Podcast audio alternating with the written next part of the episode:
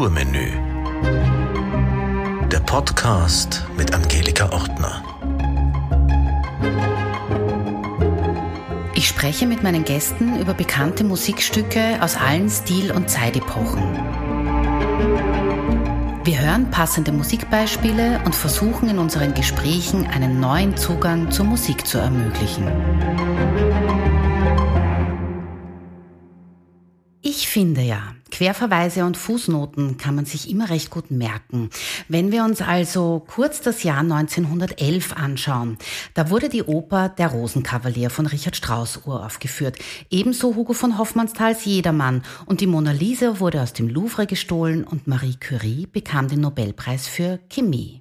1911 in Mississippi wurde Robert Johnson geboren, der den Blues singen und spielen lernte und damit weltberühmt wurde. Er war immer unterwegs und einsam, was er in seinen Liedern romantisierte. Er schaffte dies aber mit beispielloser Intensität, mit einfühlsamem Gesang und ausdrucksstarkem Gitarrenspiel. Die Schrecken und die quälende Lebensweise, die mit dem Dasein als Afroamerikaner im Süden während der großen Depression einhergingen, waren Erfahrungen, die Robert Johnson in seinen Songs verarbeitete. Es gibt leider sehr wenig biografische Informationen über ihn, aber ich möchte nicht unerwähnt lassen, dass er nur 27 Jahre alt wurde. Sweet Home Chicago wurde von Robert Johnson im August 1937 veröffentlicht. Der Song wurde in dieser Version auch in die Blues Hall of Fame aufgenommen. Das ist eine Ehrengalerie einer gemeinnützigen Einrichtung in Memphis, Tennessee, die Pioniere des Blues für ihre Leistung auszeichnet. Wir hören jetzt gleich diese Originalaufnahme. Dazu möchte ich aber noch anmerken, dass im frühen Blues eine Strophe meist aus drei Zeilen bestanden hat, wobei die erste Zeile wiederholt wird. Dadurch entsteht entsteht ein Spannungsverhältnis, das dann in der dritten Zeile durch eine andere Melodie und gleichzeitig eine Erklärung oder Begründung aufgelöst wird. Bevor ich aber jetzt zu technisch werde, hören wir doch einfach mal rein.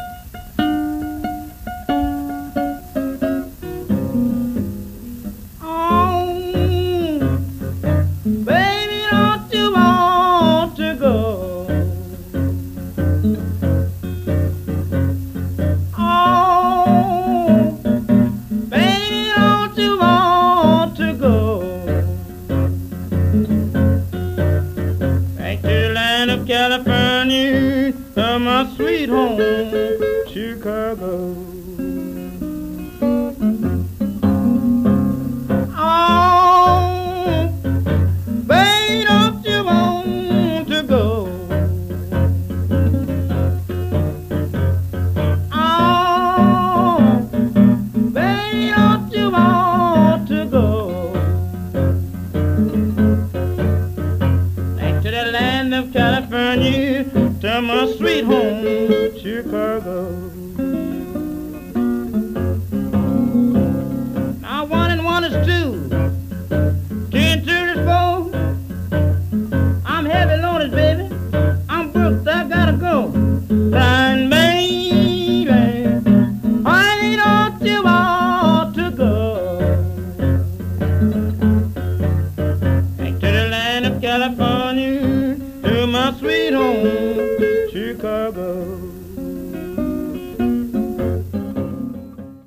heutiger Gast, Sir Oliver Mully, zählt zu den besten Bluesvertretern Europas.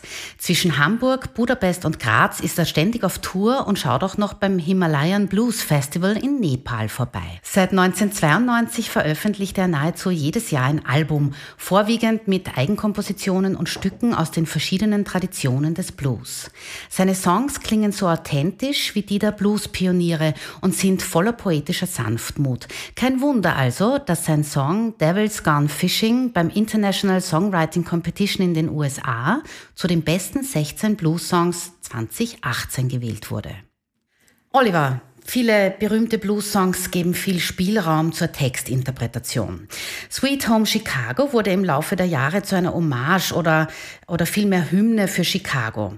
Das ist aber doch sehr oberflächlich gedacht, weil der Song ja sehr metaphorisch ist. Der Song ist sehr metaphorisch da ja im Text dass äh, Kalifornien öfter benannt wird als Chicago selbst. Und äh, das hat Anlass dazu gegeben, den Text völlig auseinanderzunehmen und äh, Interpretationen in jedwede Richtung äh, anzustellen.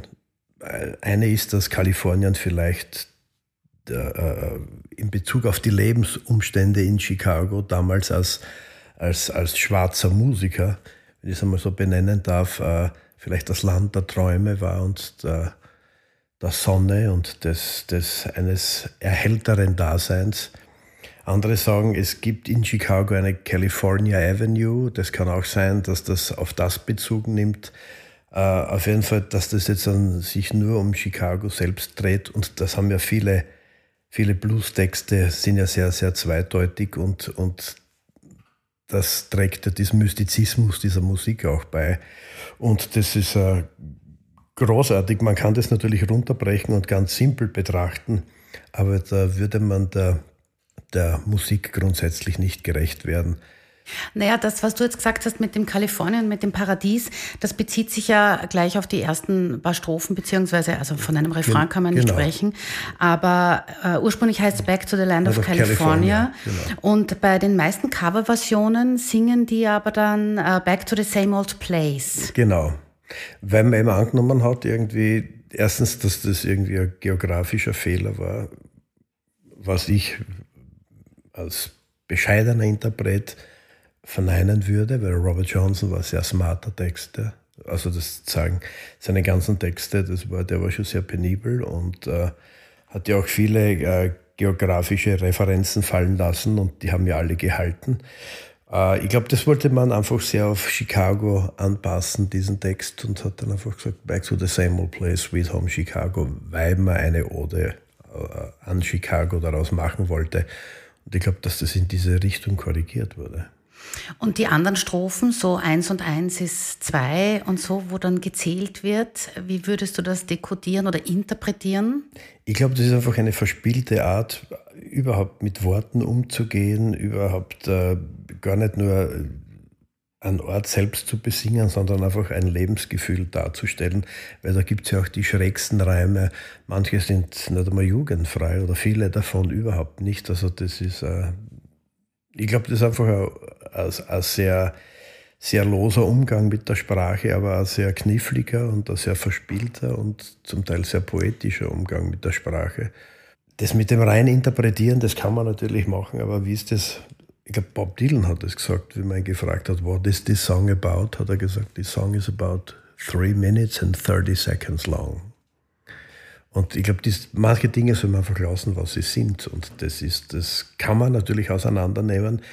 In dem Fall ist es einfach etwas, was da, was wesensimmanent ist, diese Musik betreffend, dass sie einfach sehr mystifiziert ist und durch Texte, die zweideutig sind, auch selbst dafür sorgt, dass er so ist. Und das macht ja dieses Undurchschaubare zum Teil.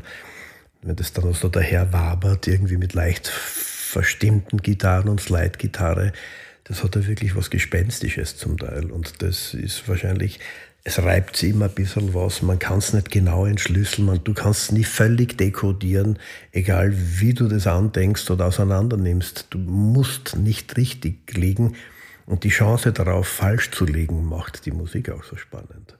Ja, außerdem, wenn man, wenn der Dylan alles erklärt hätte, wie er was gemeint hätte, hätten die um Englischlehrer auch weniger äh, Stoff genau. für die Stunde, um irgendwelche Songs zu interpretieren. So ist es. Ich glaube, dass das einfach, und das was beim Waits ebenfalls auch der sehr, die, die Sprache ist so sehr metaphernreich.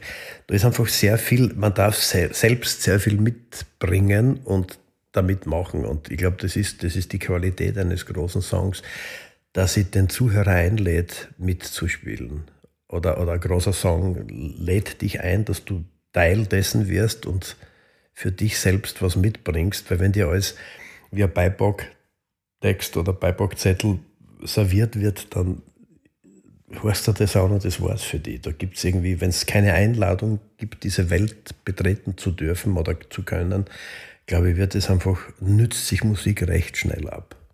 Und das Blues-Genre an sich, äh, da gibt es ja, sagen ja alle Interpreten auch, Blues is a feeling.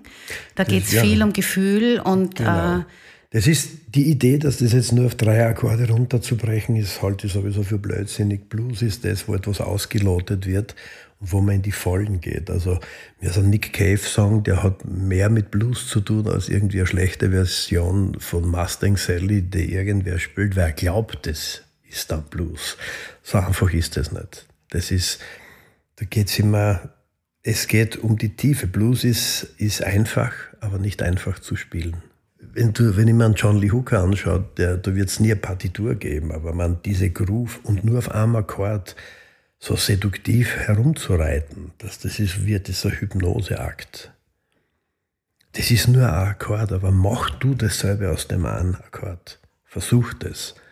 Da scheitern die meisten kläglich. Deswegen ist vieles von dieser Musik mittlerweile sehr verkopft und das ist diese ganze neue, diese neue Gitarristen-Ära, die es jetzt gibt, die bewundere ich alle, aber da habe ich mir das Gefühl, da wird auf die falschen Attribute gesetzt. Es ist irgendwie hochtechnisch, es ist schnell, es ist verzwickt.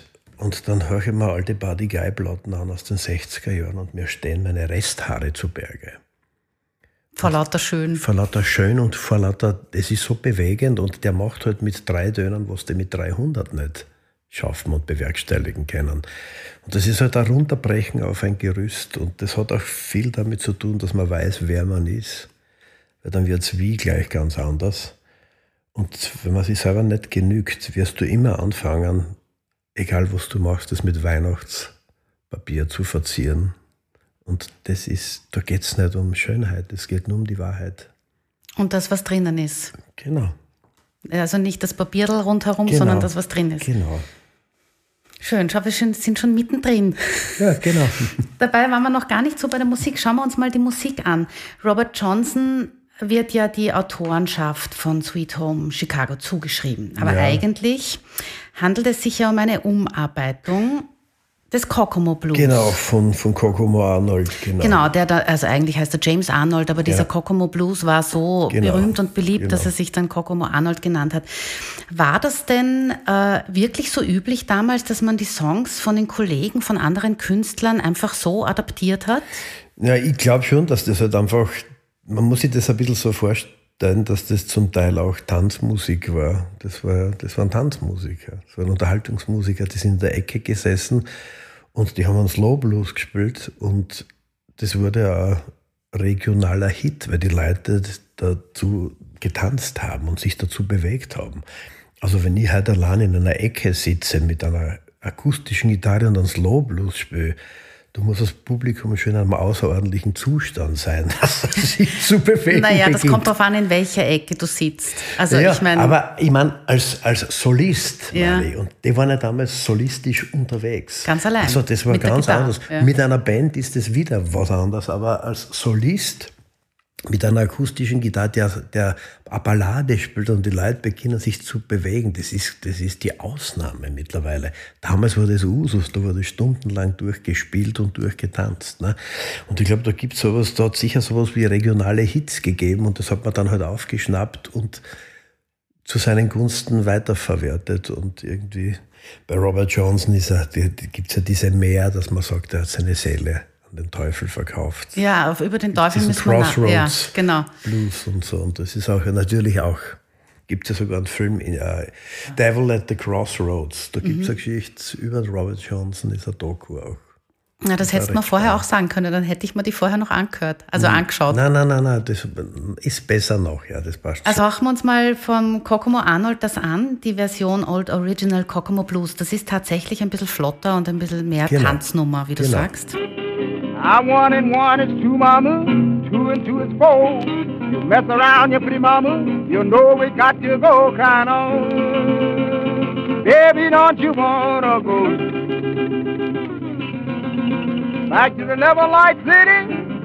The sweet old Kokomo. Now four and one is five, mama. Five and one is six. You mess around, you pretty mama. You're going to get me tricked crying on. Baby, don't you wanna go back to Level Light City, to sweet old Kokomo? Der Kokomo Arnold klingt ein bisschen fröhlicher als der Robert Johnson, finde ich. Bilde ich mir das nur ein, weil eben der Robert Johnson nicht alt geworden es, ist. Es hat eine andere Patina, gänzlich eine andere Patina. Ja. bin ich voll bei dir. Ja, obwohl das genau dieselbe Zeit ist eigentlich. Ja, ist einfach, ich schau beim Fenster raus. Es Ja. gehen drei vorbei und jeder. Meine, mittlerweile sind fast alle in der gleich schlechten Laune, aber jeder hat seine Geschichte und die färbt halt auf was auch immer er mit Leidenschaft tut ab. Wir sind ja deshalb nur so gleich geworden, weil wir für nichts mehr Leidenschaft haben. Deswegen kannst du A, B, C fast nicht mehr auseinanderhalten. Ne? Dem ist nichts hinzuzufügen. Das stimmt schon. Ja. Aber wenn man jetzt die Bluessänger der, der damaligen Zeit Ja. so sich anhört und vergleicht und sich ein bisschen einhört und sich auch darauf einlasst, merkt man eben, dass es wirklich große Unterschiede Es gibt große, Ja. und da gibt es noch Sunhouse, wenn du das anhörst, das wird dann noch, boah, das ist unten, das wird noch dunkler, oder dann Blind Willie Johnson oder solche Sachen, das ist, da kommt nochmal was dazu irgendwie, das ist noch, also wird noch intensiver für mich, ich bin ja dann großer Blind Willie Johnson Fan oder Sunhouse, das finde ich ja noch viel intensiver. Ne? Aber das war ein bisschen später, oder? Nein, das war alles um. Das ist, die, die, die sind alle so ein bisschen in, in dieser Zeitzone, aber das ist halt sehr mythenumrankt auch, die Geschichte von Robert Johnson und. Ja, du hast vorher gesagt, er hat seine Seele an den Teufel verkauft. Ja, weil der, also hat, der ja- der hat ja Pause gemacht irgendwann und kam dann nach kürzester Zeit zurück und hat auf einmal gespielt wie der, wie der Teufel, Ja. wie der leibhaftige Selbst. So, so erzählt die Geschichte und, äh, und keiner konnte sich erklären, wie das in dieser kurzen Zeit zu bewerkstelligen gewesen sein hätte sollen. Ne? ja, auch schön Deswegen mythisch super. natürlich. Ja, ja, Aber der Teufel ist ja gerade im Blues-Genre wie in keinem anderen Genre so präsent. ja, ja. Also es gibt wahnsinnig viele Songs, wo es darum geht. Und Genau. äh, äh, d- auch in den Titeln äh, es liest man ganz oft Devil und, und hört es in den Songs. Woher kommt das? Ja, ich glaube, dass das einfach äh, der Religiosität der damaligen Zeit geschuldet ist. Da hat den Herrn, der über dir residiert und den, der unter dir das Feuer schürt. Also das wurde, die Welt wurde ein bisschen anders aufgeteilt im religiösen Sinn. Verändert hat es ja nicht viel, weil der Schaden, den Religion zurzeit anrichtet, ist ja unermesslich, wie wir wissen. Und Aber für, die, für den Himmel hat es den Gospel gegeben. Genau. Ja, oder Spirituals oder was Ja, auch immer. ja, aber, Und aber, aber ich glaube, die Art der Verdammnis ist einfach eine andere und ich glaube, das hat einfach früher ganz anders gewirkt, wenn man, wenn man nicht einer Norm entsprochen hat. Das ist ja gleich wie, wenn du schwimmen konntest, äh, wurdest du dann verbrannt, weil du der Hexe warst. Unschuldig warst nur, wenn du untergegangen bist. Also, und das ist irgendwie, ich glaube, das hat man in, in, in klarere Zonen eingeteilt und damals hat man damit die Kirche war immer schon äh, äh, ein, ein schönes Geschäft, das, das angeregt hat, Bilder, Bilder des Schreckens ebenfalls zu malen, wenn man nicht den Vorgaben entspricht des christlichen Glaubens. Oder? Ja gut, aber da sind wir, wenn, wenn wir auf die andere Seite Ja. schauen, wieder zur Hölle und bei der Ja. Bluesmusik, äh, war es ja ähnlich. Also ich meine, Da ist einfach so, wenn man getrunken hat, dann war das halt natürlich, das ist der Teufel. Ja, ja, also Im Zucker ist der Teufel. so. Der Ja, ja. Genau. genau. Gibt es übrigens ein sehr gutes Buch, das heißt einfach nur The Blues von Chris Thomas King. Und der nimmt es komplett auseinander und stellt das völlig auf den Kopf. Das ist ein grandioses Buch. Also jeder, der sich für Bluesmusik interessiert, fernab von irgendwelchen äh, Akkordgebilden, die man damit unweigerlich in Verbindung bringt, dem würde ich dieses Buch sehr, sehr nahe legen. Das ist wirklich eines der spannendsten Bücher in Bezug auf diese Musikrichtung, die, glaube ich, jemals rausgekommen sind. Das hätte ich auch gern vor unserem Gespräch dann gelesen, ja? Ja, nein, das ist alles nachher. Das deponiere ist das lustig. Wie so oft kann ein erfolgreicher Film sehr zur Bekanntheit, Verbreitung und somit auch Beliebtheit eines Songs beitragen. So geschehen durch den Film Blues Brothers. Wie findest du denn jetzt diese Sweet Home Chicago Version aus dem Film? Sollen wir es uns zuerst anhören oder reden wir zuerst ein bisschen drüber? Hören wir es uns an. Tauchen wir es uns an. Come on, oh, baby, don't you wanna go? Come on, oh, baby, don't you wanna go? Back to that same old place, sweet home, Chicago.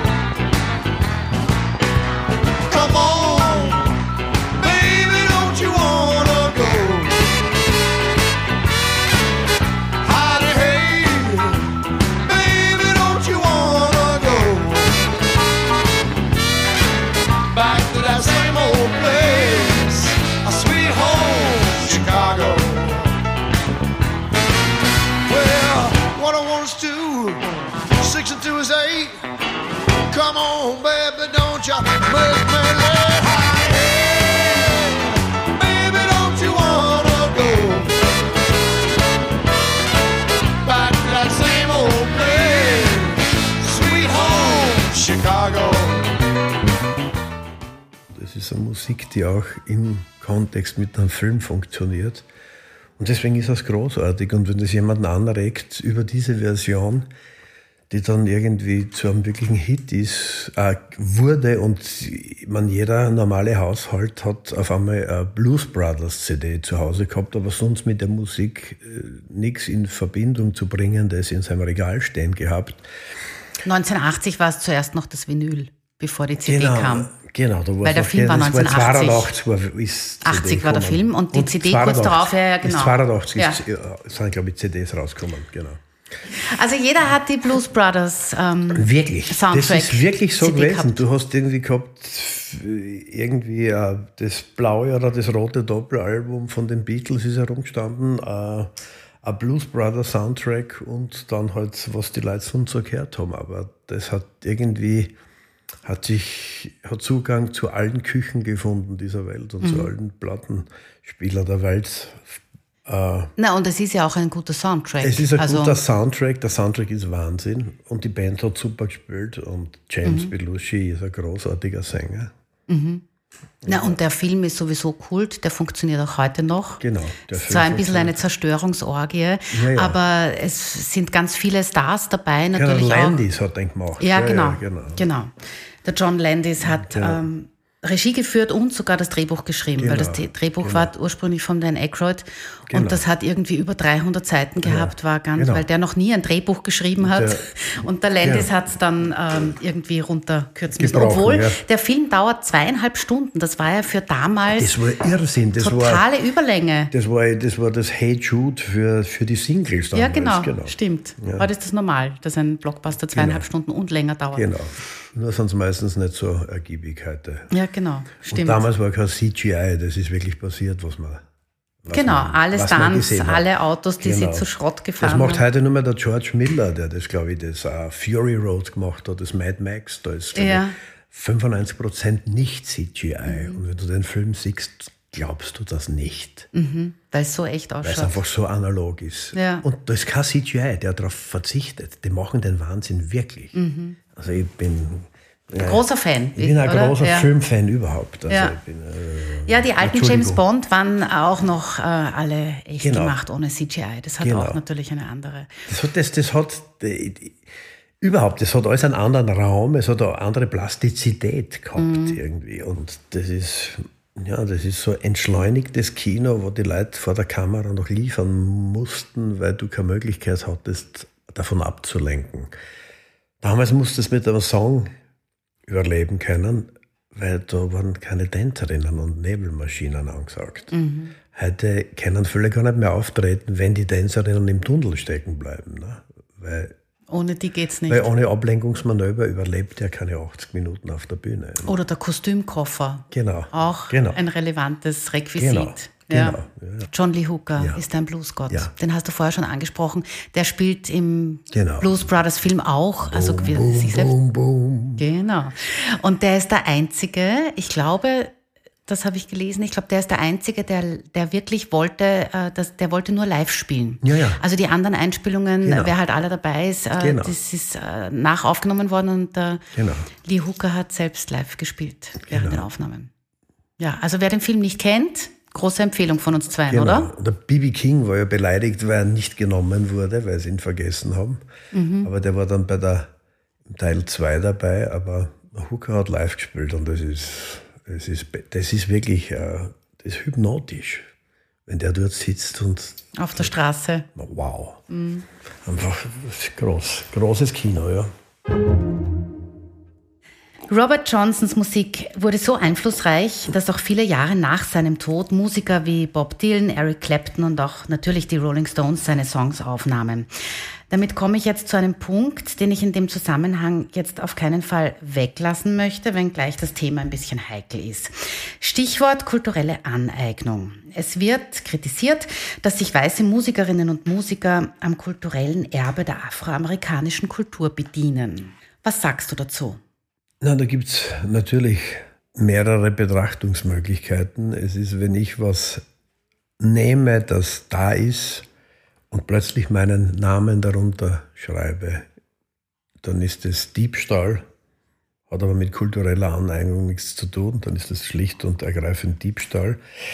Aber wenn ich etwas weiterführe, von dem ich ein Fan bin, ich selbst würde mich ja nie als Bluesman bezeichnen, sondern nur als Blues-Fan, weil das, ich bin kein Bluesmusiker, da fällt schon, schon DNA-mäßig ist, scheitere ich bereits. Also das ist, aber ich bin ein großer Blues-Fan, der etwas mit größtmöglichem Respekt weiterführen will. Und Robert Johnson und die ganzen Jungs hätten das sicherlich gewollt, dass das weitergeführt wird und dass das nicht mit ihrem Ableben auch musikalischer stirbt. Also ich halte davon überhaupt nichts. Außerdem, das fleckt überall herum Musik. Ist aus, wir sind eingehüllt in Musik, wohin du gehst, da wirst du von Musik irgendwie äh, bezirzt oder bezaubert oder überschüttet wie mit Gülle, weil es ist nicht alles schön, was ich so höre. Aber ich, mit der kulturellen Aneignung, also ich habe da wirklich ein Problem, weil ich, ich habe das auf Twitter mal gelesen, darf Oliver Mali Blues spielen? Ja, sicher darf er das. Was soll der Blödsinn? Also wenn man nur mehr die Leute zur Tat schreiten lassen, denen die das zugestehen aufgrund ihrer Ethnizität oder aufgrund der Hautfarbe oder was auch immer, dann schränken wir auch diese Menschen ein in ihrem, äh, in, in ihrem Aktionsradius. Ich finde das einfach blöd. Ich habe diese Diskussion, warum spielt kein Jude Leonard Bernstein? Was soll der Blödsinn? Wenn, nur mehr, wenn Juden nur mehr Juden darstellen dürfen, ich meine, dann schränken wir auch jüdische Schauspieler in ihrem Aktionsradius ein, zum Beispiel im Film Maestro, glaube ich, der jetzt in den Kinos Ja, der kommt jetzt demnächst. Also ich, ich, ich finde, Achtsamkeit diesbezüglich ist enorm wichtig, aber man kann das auch übertreiben und, und, und zu viel Vogue und das, wie es gerade angesagt ist, ich finde, dass das dieser Achtsamkeit halt schadet, weil äh, das ist eine Trittbrettfahrerei im Namen einer, einer Geschäftigkeit, die der Sache mehr schadet als der Sache zu dienen. Ne? Mhm. zwischen Geschäftigkeit und Aufmerksamkeit, das sind zwei Planeten, die wir hier benennen. Ich habe auch noch niemanden getroffen, der das richtig gefunden hat. Diese ja, aber nur sagen tut halt keiner. Und das ist ja nein, nein, also richtig gefunden hat im ja. Sinne von, ich kenne nur Leute, ja. die sagen, sie verstehen das nicht, so wie du jetzt sagst. Ja, ich das, verstehe das nicht. Na, aber die meisten sagen es dann aber auch nicht, dass sie es nicht verstehen. Sie, die, die, so, die meisten wollen dann auch mhm. nicht gelernt, genannt werden. Ja das ist, wir leben halt nun mal in einem Land, wo am Freitag, Samstag am Stammtisch gewettert wird und am Montag in der Früh hast, dann ist halt so. Mhm. Und das haben wir auch in, das, das betrifft alle Berufssparten und das erlebe ich in meinem Umfeld, da gibt es nur ganz wenige, die da vokal werden, was ja nicht heißt, herum zu brüllen, sondern einfach zu sagen, wie man das sieht, auch auf die Gefahr hin, dass man angepinkelt wird, wenn ich das mal so sagen darf. Ich glaube, das ist ganz wichtig, weil, man, glaube ich, durch, dieses, durch diese Geschäftigkeit auf falscher Seite äh, auch einen Groll erzeugt, der dann äh, leider Gottes, das ist ja sehr oft die Trotzreaktion von Leuten, die dann alles über den Kamm scheren und das ist immer schlecht. Und man nimmt den Leuten die Möglichkeit auf Seh- und Feinschärfe oder, oder bringt sie überhaupt so weit, dass sie sich mit dem gar nicht einmal ausreichend auseinandersetzen, warum das Thema sein könnte. Und das ist, glaube ich, darin liegt auch eine große Gefahr. Deswegen, äh, du kannst auch nur bewahren, indem du erneuerst. Und du kannst nur erneuern, indem du bewahrst. In Wirklichkeit. Also ich sehe das so. Also ich, ich würde mir nie anmaßen, jetzt was zu nehmen und da keine Referenzen ganz klar fallen zu lassen und zu sagen, das ist von dem und dem und dem, äh, Das, alles andere ist Raubrittertum und Diebstahl. Also das wir reden da von zwei Paar Schuhen. Wieso soll ich mich mit etwas, das mich fasziniert, nicht so auseinandersetzen? Dann dürfte es keine Remixes geben von John Lee Hooker Nummern, wo DJs John Lee Hooker Gitarren remixen und in einen, in einen, in einen Hip-Hop-Beat einwaben. Dem hätte es sicher gefallen. Weil die letzten John Lee Hooker Alben mit, mit dem Santana, das war schon ganz was anderes. Das ist von dem Blues-Idiom schon ganz weit weg. Also, und da haben wir das nächste Problem. Dann gibt es auch dieses Puristentum, der überhaupt nichts anderes zulassen will als die Originalaufnahme. Aber dann sitzen halt immer die gleichen 15 im selben Club und du weißt schon, wer wo sitzt und die lassen nichts anderes rein. Und diese Welt ist größer als eine Zündholzschachtel. Nur man muss es zulassen, dass man es aufmacht. Also das ist, ich sage, Blues ist wie Wodka, du kannst es mit allem mischen. Du musst nur smart genug sein, es richtig zu tun. Gescheit. Ja, aber ist sich so. Ja. Weil das, schau, schau dir das an. Wenn du das Saint-Germain anhörst und Mhm. das Sure Thing, kennst du das? Das ist Wahnsinn. Also Das Saint waren die ersten, schon ein natürlich. ja. französischer DJ, der auf einmal äh, irgendwie so ein Hip-Hop-Beat geloopt hat und auf einmal kommt eine John Lee Hooker-Phrase daher. John Lee Hooker Stimme und eine John Lee Hooker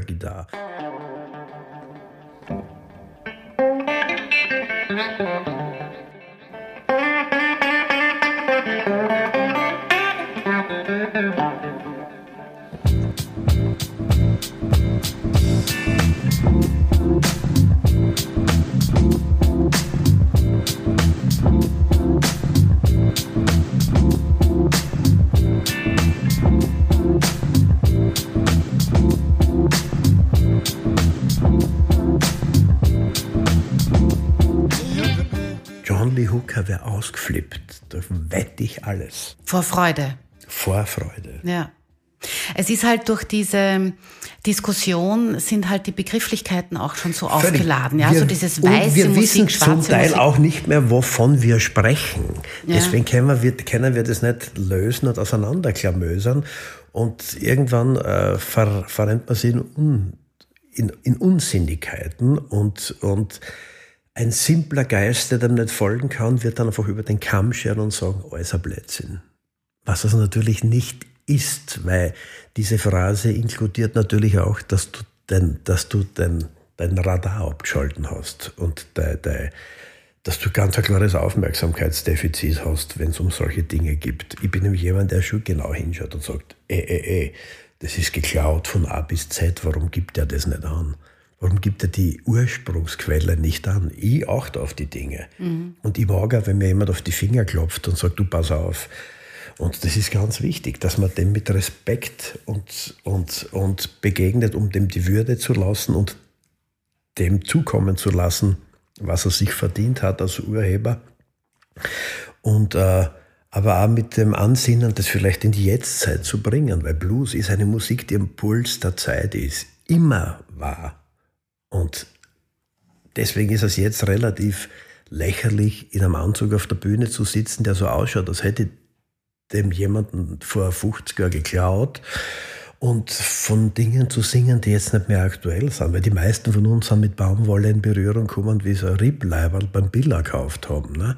Also der, der Und muss, nicht am Feld, das meinst du jetzt. Ja? Genau, Mhm. das meine ich. Genau, Ja. nicht am Feld. Also die Musik, das war immer, das war damals am Puls der Zeit. Und die, die wir heute hochstilisieren oder hochleben lassen, die waren damals verhasst, weil sie was Neues gemacht haben. Das vergessen die meisten Traditionalisten und Puristen. Und das ist, was, was die Tradition wissen wir, die Illusion der Permanenz. Ne? Und das ist, äh, ich finde, das ist, das fliegt um uns herum, das ganze Ding. Und das ist, das heißt nicht, dass man sich äh, unbedacht wie in einem Selbstbedienungsladen irgendwie da dessen bemächtigen darf, sondern natürlich respektvoll, aber das ist da, um im Guten benutzt und weiterverarbeitet zu werden. Und deswegen, wenn du mir noch sagst, das darfst du nicht tun, weil du bist zu weiß für das, dann muss ich sagen, naja, ich mach dir, vielleicht mache ich dir Lust aufs Original. Ne? Und ich sage ja nicht, ich habe es erfunden, ich bin der Letzte, der das tut. Also wir können da nichts mehr erfinden. Wir können einfach nur auf neue Art und Weise Lust auf etwas Altes machen. Deswegen sage ich, du kannst, du musst, du musst erneuern, um vielleicht Lust auf das Alte zu kreieren.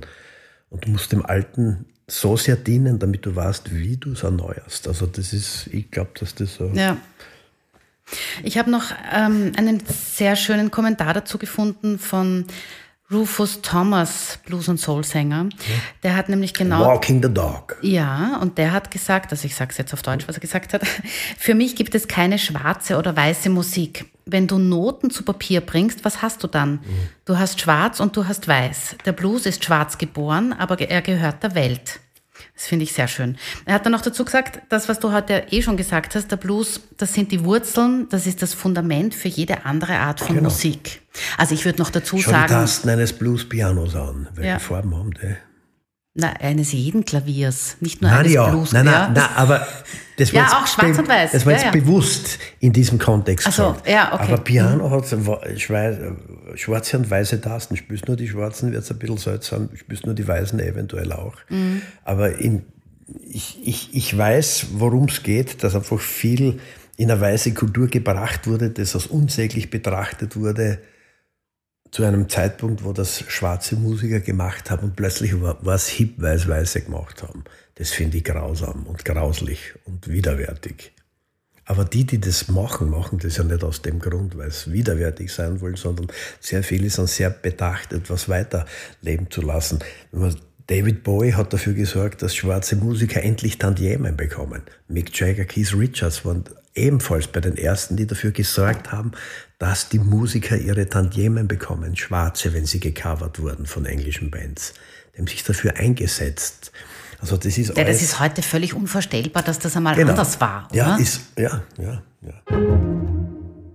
Wie ist denn das jetzt mit Blues-Sängerinnen? Die sind ein bisschen rar. Also was jetzt äh, diesen Song betrifft. Und ich habe zwar eine Platte daheim, die heißt ähm, Men are like streetcars. Das sind nur also äh, Frauen, Sängerinnen, die also sich dieses Themas annehmen. 1928 bis 1969 ist die Platte.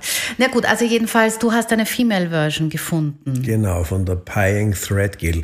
Die hat ein ganzes Robert Johnson Album aufgenommen. So New Orleans Flair.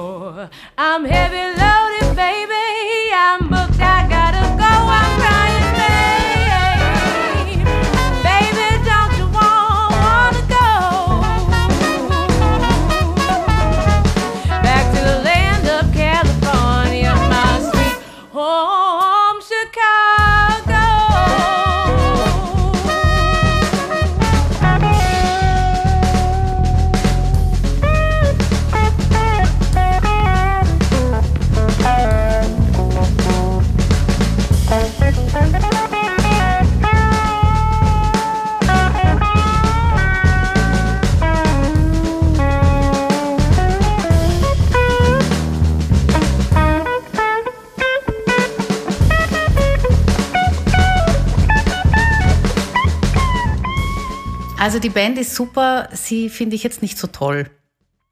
Geht mir ähnlich, aber ich finde, wie die das spielen, das ist so Street Parade-mäßig, finde ich großartig. Man hat so die Parade ein bisschen vorm Auge, ne? Ja, ja, genau. Die marschierende Genau. Band. Aber das ist halt eine der wenigen Versionen, wo ich, wo ich von einer, wo ich einen Female Singer irgendwie gefunden habe diesbezüglich. Ne? Sonst hätte ich gerne natürlich lieber die Cassandra Wilson gehabt, zum Beispiel. Ja, die hätte ich auch gern genommen, aber da musst sie bitten, dass sie das aufnimmt noch. Göttin. Da gibt's, ja, Ich liebe die super, sie. die Cassandra Wilson. Aber du hast noch was anderes Schönes gefunden. Eine Weiterentwicklung vom Original von Robert Johnson. Genau.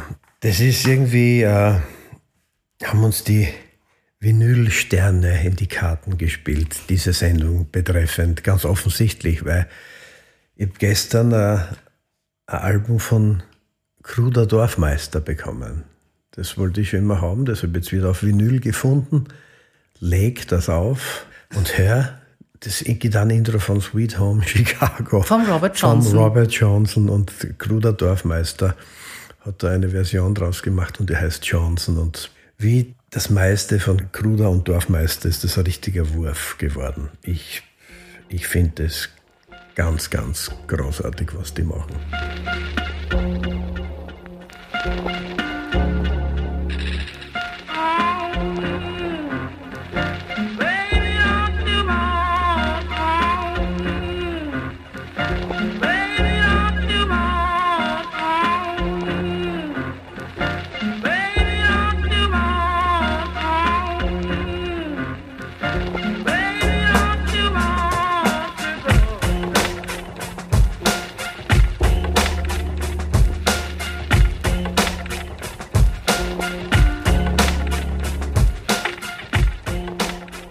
Oliver, warum sollen sich die Leute Blues anhören? Das ist die Wurzel aller Musik. Also äh, gibt es einen Muddy Waters Titel, der heißt The Blues had a baby and the name did rock and roll. Dann Miles Davis hat sich verweigert, als Jazzmusiker angesprochen zu werden. Gibt es, glaube ich, für die New York Times, hat es, glaube ich, einmal ein Interview gegeben, 1981, wo er gesagt hat, Jazz nimmt dem Blues die Bedeutung und ist ein N-Wort. Der war richtig angewidert von dem Wort Jazz. Er hat gesagt hat, das ist ein Downgrade und das ist irgendwie verschleiert, wie groß die Bedeutung des Blues für diese Musik war. Das ist irgendwie, und das ist eben die Wurzel aller Musik, die uns umgibt. Deswegen mischt sich diese Musik auch so gut. Deswegen hast du halt dann DJs, die Hip-Hop mixen und plötzlich fliegt der Blues-Gitarre rein. Oder du hast halt wirklich alte Mississippi-Musiker wie den Isle Burnside, der überhaupt zu seiner Lebenszeit so ein Remix-Album gemacht hat. Das ist nur mit Loop, seine Stimme und seine Gitarre drüber. Und das ist großartig. Die Hardcore-Blueser haben natürlich auch das besprochen und das Pro und Contra. Freunde, lasst es einfach Musik sein und bitte beurteilt das nicht und jedes Ding aufgrund des eigenen Geschmacks in zwei Teile zu zersägen, finde ich gruselig. Und wenn man aber beim Blues-Genre an sich bleibt, also das ist ja bei jedem Musikgenre so, da gibt es ja dann wieder unterschiedliche Untergruppen. Äh, Delta Blues hast- und Mississippi Blues. Pre-War Blues, Post-War Blues, du hast Delta, äh, du hast Delta Blues, du hast Mississippi Blues, du hast North Mississippi Blues. Da sind wir nur in einer Region. Also Ja. Da, haben wir, da waren wir noch gar nicht an der Westküste, wir waren nicht an der Ostküste, wir waren noch nicht in den Südstaaten. Also das ist, äh, Na, wo soll man denn anfangen, wenn man sich nicht auskennt? Da war der Robert Johnson eigentlich jetzt eh ein ganz guter ja, das ist, ich, Anfang, würd- oder? ich meine, es ist, ich, ich glaube, es ist ganz, ganz gut zum Beispiel, sie an Menschen, die, die unter Urväter oder, oder, oder ganz essentiell, unter die Rubrik ganz essentiell fallen, sich mit denen zu beschäftigen. Aber ich finde zum Beispiel, was ein super Einstieg ist, ist, man nimmt ein Robert Johnson Album her und nimmt dann The Healer von John Lee Hooker, wo er mit dem Santana gespielt hat. Das sind zwei Welten, aber trotzdem ein Planet. Ich glaube, dass das ganz gut ist, wenn man einfach sieht, wie, wie man das in die Neuzeit bringen kann und wie oft man mit Blues vielleicht als Hörer schon konfrontiert wurde, ohne das so benamseln zu können. Weil ich glaube, das ist einfach um uns. Ich meine, hört der Hip-Hop-Platten an, hört der gute Hip-Hop-Platten an. Wenn Death Certificate von Ice Cube, und von dem bin ich ein Riesenfan, also ich bin ein großer Hip-Hop-Fan, Wu-Tang, das ganze Zeugs, wenn du dir das anhörst. Du hörst ständig nur irgendwelche Bookende MGs Samples drin, nur Blues-Gitarren, das eine samplen. Die wissen genau, wo das herkommt und die behandeln das aber auch so respektvoll. Und das ist wieder das, was wir gesagt haben. Du bewahrst etwas und gleichzeitig erneuerst du. Und ich finde das umwerfend. Und deswegen glaube ich schon, weil sonst wissen wir einfach nicht mehr, wovon wir umgeben sind. Und äh, ohne Blues hätte es die Stones nicht gegeben, ohne Keith Richards hätte es die letzten 40er die meisten Rockbands nicht gegeben, weil der Großmeister der Riffgitarre, aber der hat es von irgendwo her gehabt. Also es ist gut, die Reise zurück anzutreten, ne? damit die Reise äh, nach vorne irgendwie einfacher wird und leichter zu verstehen ist. Ganz einfach. Na, das Einzige, was mir schon immer auffällt, dass wenn man sich jetzt ähm, da hineingelesen hat, Ja. immer dieses äh, Blues ist die Wurzel von allem. Ja. Das stimmt schon, aber wenn man es jetzt richtig sagt, und vielleicht kommt das jetzt ein bisschen zickig von meiner Seite Ja. rüber, alles, was davor war, hat auch keinen Blues als Wurzel. Äh, Mozart-Symphonie hat keine Blues-Wurzel, weil das halt vorher war. Das heißt, Ja. korrekt müsste man sagen, Blues ist die Wurzel für alles, was danach kam. Ja, genau. So. Richtig, genau. Ja, aber es sagt keiner. Ja. Also ich habe es jetzt Ja, gesagt. ja, ja, gut. Ja. Ich bestehe jetzt noch darauf, wenn du jetzt schon so Lust auf Blues gemacht hast, dass wir uns jetzt eine Bluesnummer von dir anhören. Ja, machen wir das. Also ich hatte die Ehre, die über die letzten Jahre mehr mit dem Ian Siegel, das ist einer meines Erachtens der zehn besten Contemporary Blues Artists, den habe ich kennengelernt vor Jahren. Das Und, ist ein Engländer, gell? ja, und wir haben gesagt, wir machen zusammen was und äh, werden auch nächstes Jahr, glaube ich, ein ganzes Album aufnehmen. Und wir sind immer wieder mal auf Tour. Und die erste Nummer, die wir aufgenommen haben, war das folgende Stück. Das heißt She's My Downfall.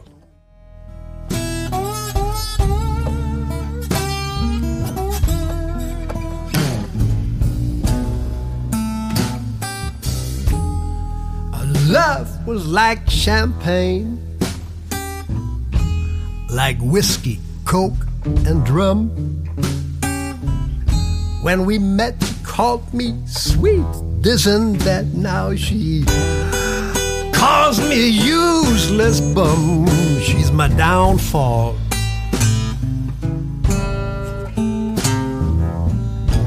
But I wouldn't trade her for all the world.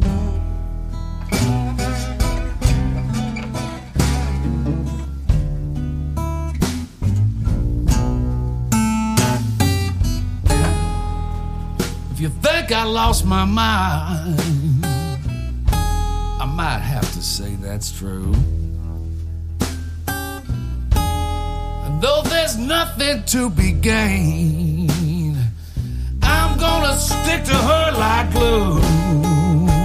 She's my downfall.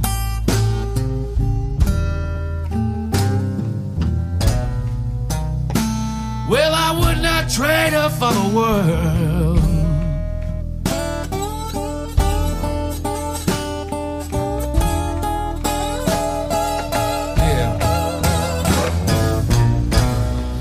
She's my downfall. I would not trade her.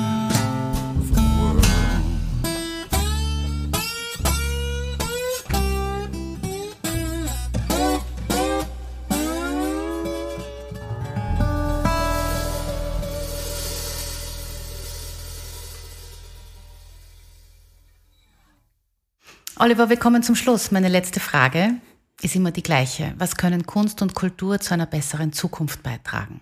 Kunst und Kultur, das sind einfach Energieformen, die, wenn man sich denen hingibt, einem die Möglichkeit geben, äh, bevor man zu einem Rundumschlag aus Holz dreimal tief Luft zu holen und sein eigenes Weltbild vielleicht in diesen drei Atemzügen in Frage zu stellen und dadurch vielleicht die basale Erstreaktion überdenkt und zu einem anderen Standpunkt kommt oder seinen Standpunkt vielleicht zu überdenken in der Lage ist. Und das ist auf jeden Fall balsam für die Seele, auch wenn es manchmal verstörend ist, weil das ist die Aufgabe von Kunst und Kultur, Reibung zu erzeugen, aber immer mit dem Endzweck etwas Positives als, als Ausgang irgendwie heraufbeschwören zu wollen. Und äh, deswegen glaube ich, einfach nur zu sagen, naja, da dudelt was im Hintergrund, wenn man sich dem aussetzt und das ist eine Energieform, das sind Frequenzen, wenn man sich dem hingibt bewusst. Ich kenne Leute, die gesagt haben, es hat sich ihr Weltbild nach einem Konzert verändert. Bei mir war es ein Ö von John Lee Hooker, das mein Weltbild verändert hat. Das hat mich so abgetastet, dass ich gewusst habe, das ist es. So, solange jemand Gitarre spielt im größten Elend, hat er noch nicht aufgegeben. Und es ist immer, das sind immer Quellen der Inspiration und der Zuversicht. Jedes Kunstwerk, für mich ist er so. Wenn nur, wenn es keine Kunst mehr gibt von jemandem, dann hat er aufgegeben. Musik